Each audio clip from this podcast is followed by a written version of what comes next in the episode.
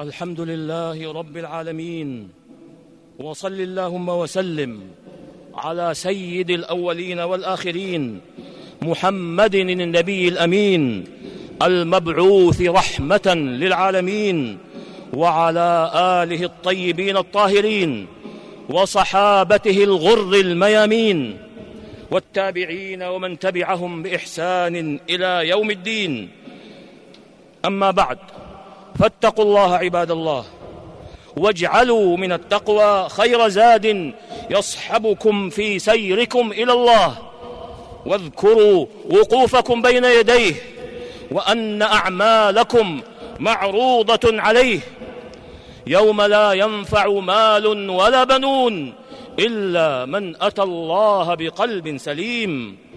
عباد الله إن من أعظم خصائص هذا الدين وأجلها قدرا وأعمقها أثرا أن الله تعالى رفع فيه الحرج عن الأمة ووضع عنها الآثار والأغلال والأغلال التي كانت على الأمم من قبلها فجاءت تشريعاته وأحكامه ميسرة لا شطط فيها ولا غلو ولا إسراف ولا مجاوزة لحد القصد والاعتدال فسدت فسدت بها أبواب التنطع وأغلقت المسالك الموصلة إليه وحضرت الأسباب الباعثة عليه لئلا يكبل المرء نفسه بما لم يأذن به الله ولم يشرعه رسوله صلى الله عليه وسلم فيتحجر واسعا ويضيق رحبا ويعسر عسيرا.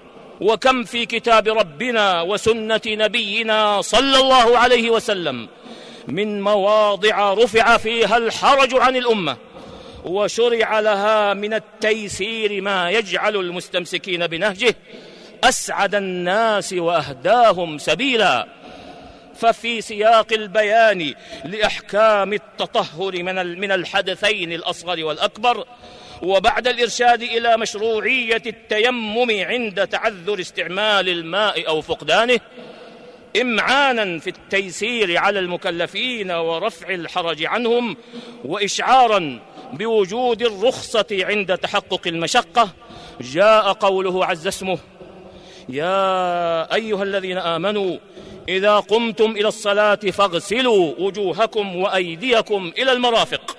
وامسحوا برؤوسكم وأرجلكم إلى الكعبين. وإن كنتم جنبا فاطهروا. وإن كنتم مرضى أو على سفر أو على سفر أو جاء أحد منكم من الغائط أو لامستم النساء أو لامستم النساء فلم تجدوا ماء فتيمموا صعيدا طيبا. فتيمموا صعيدا طيبا فامسحوا بوجوهكم وأيديكم منه. ما يريد الله ليجعل عليكم من حرج ولكن يريد ليطهركم وليتم نعمته عليكم لعلكم تشكرون.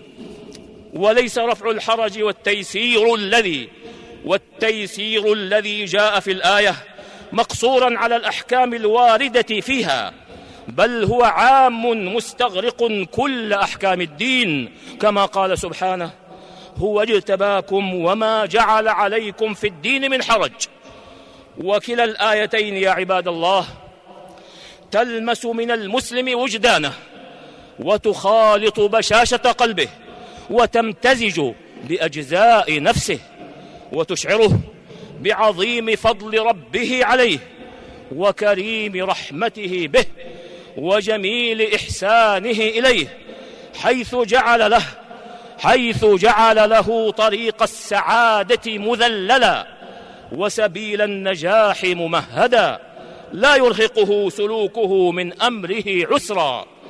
على النقيض من حال بني إسرائيل الذين أثقلت كواهلهم الآثار والأغلال التي كانت عليهم في شريعتهم كتحريم الأكل من الغنائم وقتل النفس الآثمة في التوبة وقرض النجاسة من الثوب وما ذلك إلا لفضل هذه الأمة المرحومة. لفضل هذه الأمة المرحومة التي جعلها, التي جعلها الله وسطا وسطا بين الأمم. كما قال عز من قائل وكذلك جعلناكم أمة وسطا وسطا لتكونوا شهداء على الناس ويكون الرسول عليكم شهيدا. الآية والوسط هو كما قال العلامة الحافظ ابن كثير رحمه الله هو الخيار والأجود كما يقال قريش أوسط العرب نسبا ودارا أي خيرها. وكان رسول الله صلى الله عليه وسلم وسطا في قومه أي كان أشرفهم نسبا. ومنه الصلاة الوسطى التي هي أفضل الصلوات وهي العصر كما ثبت في الصح في الصحاح وغيرها. ولما جعل الله هذه الأمة وسطا خصها بأكمل الشرائع وأقوم المناهج وأوضح المذاهب. انتهى كلامه يرحمه الله. ورفع الحرج عن هذه الأمة المسلمة يا عباد الله ملائم لفضلها وعدل شريعتها وعموم وعموم رسالة نبيها صلى الله عليه وسلم التي هي خاتمة الرسالات.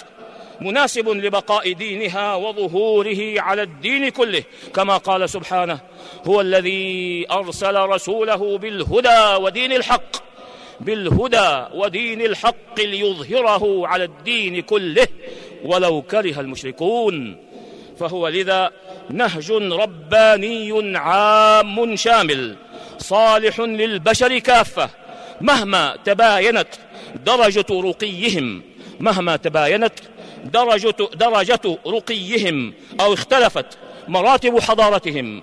نهج لا تلتبس فيه السبل ولا تلتوي فيه المسالك. يسر الله للأمة فيه اتباعه وأوضح لهم معالمه. وإن لرفع الحرج في الدين دلائل وشواهد واضحة منها.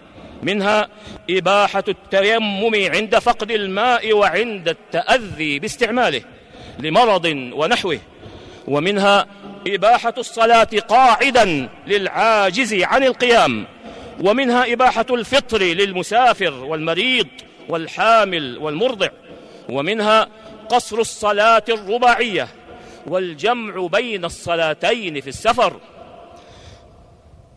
للمسافر وسقوط الصلاة عن الحائض والنفساء ومنها عدم وجوب الحج على من لم يستطع على من لم يستطع إليه سبيلا ومنها إباحة الأكل من الميتة للمضطر للمضطر الذي أشرف على الهلاك وليس عنده ما يسد به رمقه. إلى غير ذلك من الشواهد مما يدخل في إطار التيسير ويتم به رفع الحرج عن الأمة فيكون المصير إليه أخذا برخصة الله لعباده ورفعا للحرج ودفعا للعنت. وتلك قاعدة عامة وأصل يتفرع عنه حشد وافر من الفروع في العبادات والمعاملات كله دائر في نطاق رفع الحرج وكله كله دائر في نطاق رفع الحرج وسلوك سبيل التيسير الذي أراد الله به عباده وشرعه لهم ورضيه منهم. فقال سبحانه يريد الله بكم اليسر ولا يريد بكم ولا يريد بكم العسر. ووجه نبي الرحمة صلى الله عليه وسلم وجه الأمة إلى اتباعه فقال يسروا ولا تعسروا وبشروا ولا تنفروا. أخرجه الشيخان في صحيحيهما من حديث أنس بن مالك رضي الله عنه. واستمسك عليه الصلاة والسلام بنهج التيسير فكان يختاره كلما عرض عليه أمران أحدهما أيسر من الآخر. ما دام أنه قصي عن الإثم سالم منه بعيد عنه كما في الصحيحين عن عائشة رضي الله عنها أنها قالت ما خير رسول الله صلى الله عليه وسلم بين أمرين إلا اختار أيسرهما لم ما لم يكن إثما. فإن كان إثما كان أبعد الناس عنه. الحديث. وأخبر صلوات الله وسلامه عليه بما من الله به على عباده. من جعل الدين يسرا لا عسرا ولا مشقة في تكاليفه بل هي سمحة سهلة ميسرة على المكلفين. فقال عليه الصلاة والسلام إن الدين يسر ولن يشاد الدين أحد إلا غلبه. الحديث أخرجه الإمام البخاري رحمه الله من حديث أبي هريرة رضي الله عنه. والمراد والمراد بالمشادة كما قال الحافظ ابن حجر رحمه الله أنه لا يتعمق أحد في الأعمال الدينية ويترك الرفق وإلا عجز وانقطع فيغلب. وليس المراد منع طلب الأكمل في العبادة فإنه من, من الأمور المحمودة بل المراد يعني منع الإطراف منع الإفراط الذي منع الإفراط المؤدي إلى الملال أو المبالغة. في التطوع المفضي في التطوع المفضي إلى ترك الأفضل أو إخراج الفرض عن وقته. كمن بات يصلي الليل كله ويغالب النوم إلى أن غلبته عيناه في آخر الليل فنام عن صلاة الصبح في الجماعة. أو إلى أن خرج الوقت المختار أو إلى أن طلعت الشمس فخرج وقت الفريضة. قال وقد يستفاد من هذا الإشارة إلى الأخذ بالرخصة الشرعية. فإن الأخذ بالعزيمة فإن الأخذ بالعزيمة في موضع الرخصة تنطع. كمن يترك التيمم عند العجز عن استعمال الماء فيفضي به استعماله إلى حصول الضرر. انتهى كلامه يرحمه الله. غير أن لتحديد المشقة التي تجلب التيسير ضابطا شرعيا يجب اعتباره. إذ ليس كل جهد يعد مشقة وليس كل مرض يبيح الأخذ برخصة الفطر وليس كل جوع يرخص معه في أكل لحم الميتة.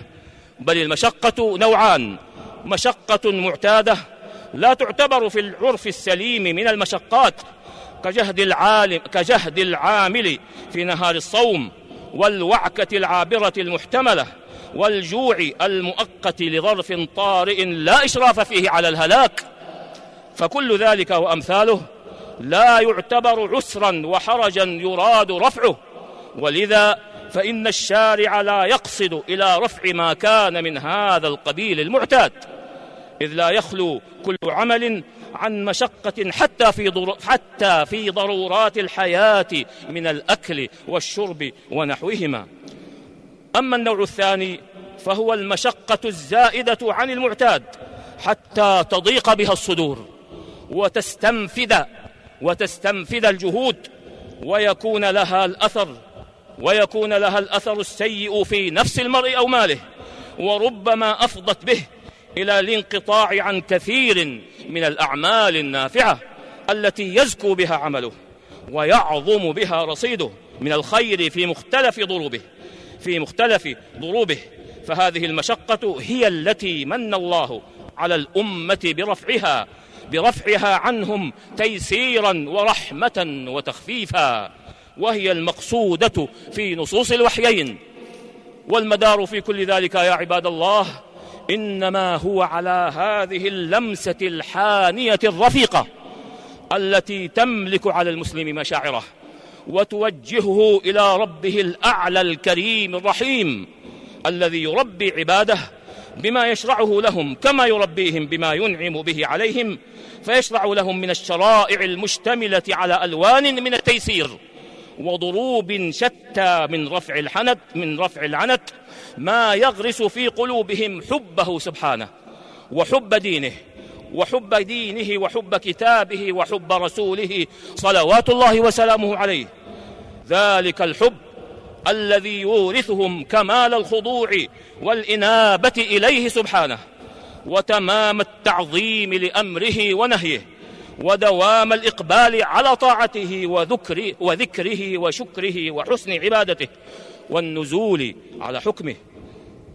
أيها المسلمون إن رفع الحرج في الإسلام هو مزية من أوضح مزايا هذا الدين ومنقبة من أعظم مناقبه ومقصد من أجل مقاصده فحري بدعاة الخير وحملة مشاعل الهداية وأنصار الحق وورثة الأنبياء أن تعظم عنايتهم وتدأب جهودهم في بيان هذا الباب الجليل من أبواب الهدى في أوساط المسلمين وفي غيرهم قياما قياما بواجب البيان الذي أخذه الله على أهل العلم وذبا عن حياض هذا الدين وذودا عن حوزته ليكون كما أراد الله له ضياء للسالكين ومنارا للمدلجين ودليلا للحائرين وليكون في الأخذ به رفع الحرج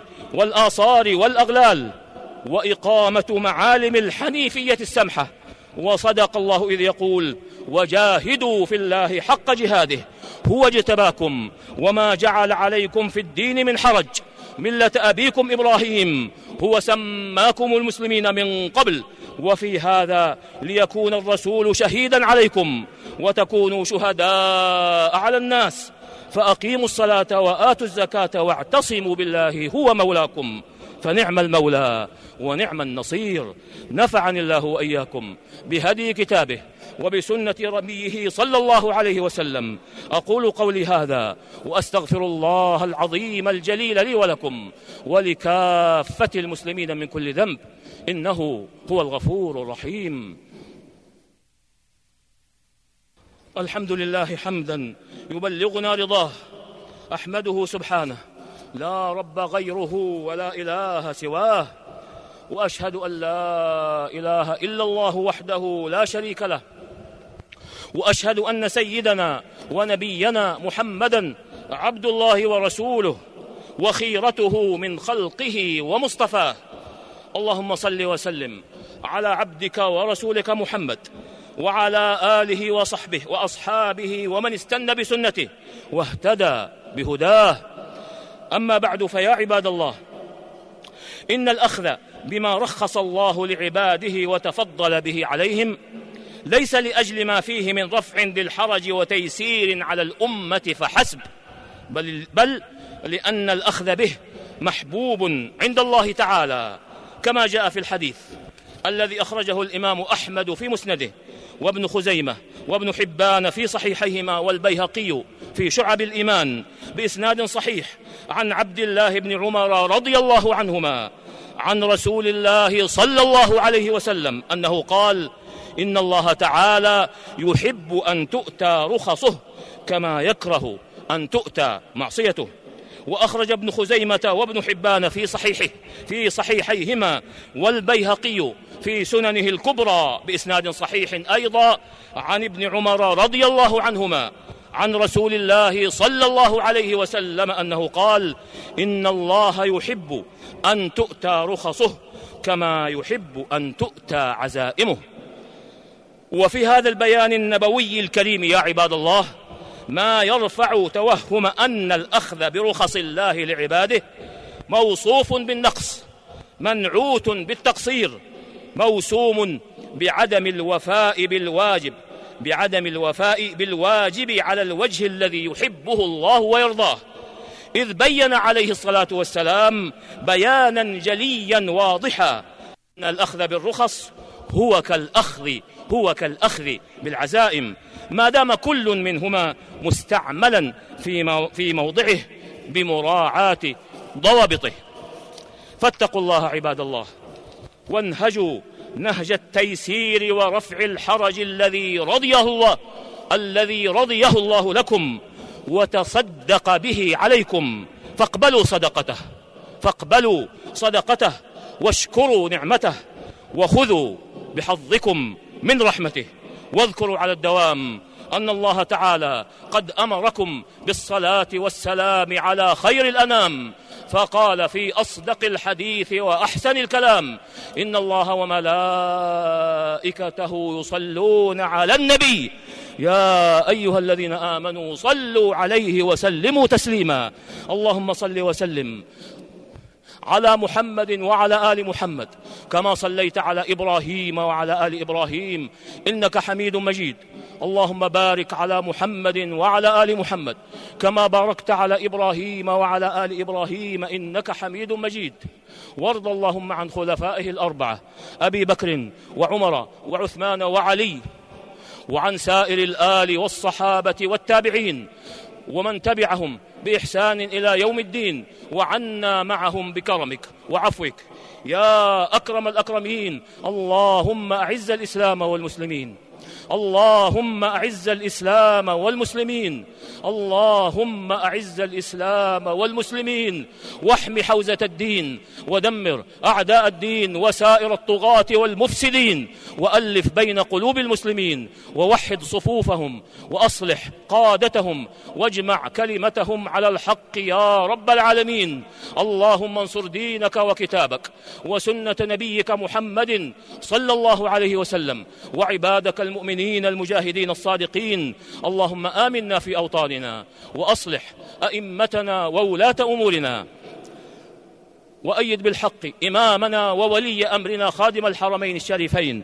ووفقه وهيئ له البطانة الصالحة. ووفقه لما تحب وترضى. يا سميع الدعاء.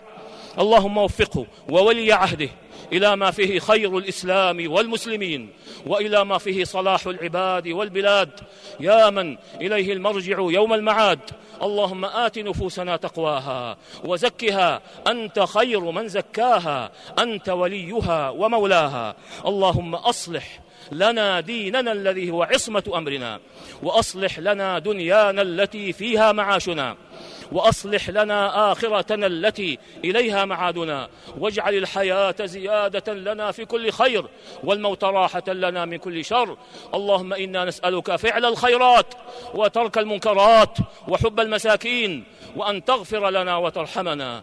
وإذا أردت بقوم فتنة فاقبضنا إليك غير مفتونين. اللهم إنا نعوذ بك من زوال نعمتك وتحول عافيتك وفجاءة نقمتك وجميع سخطك. اللهم أحسن عاقبتنا في الأمور كلها وأجرنا من خزي الدنيا وعذاب الآخرة. اللهم اكفنا أعداءك وأعداءنا بما شئت يا رب العالمين. اللهم اكفنا أعداءك وأعداءنا بما شئت يا رب العالمين. اللهم اكفنا أعداءك وأعداءنا بما شئت يا رب العالمين.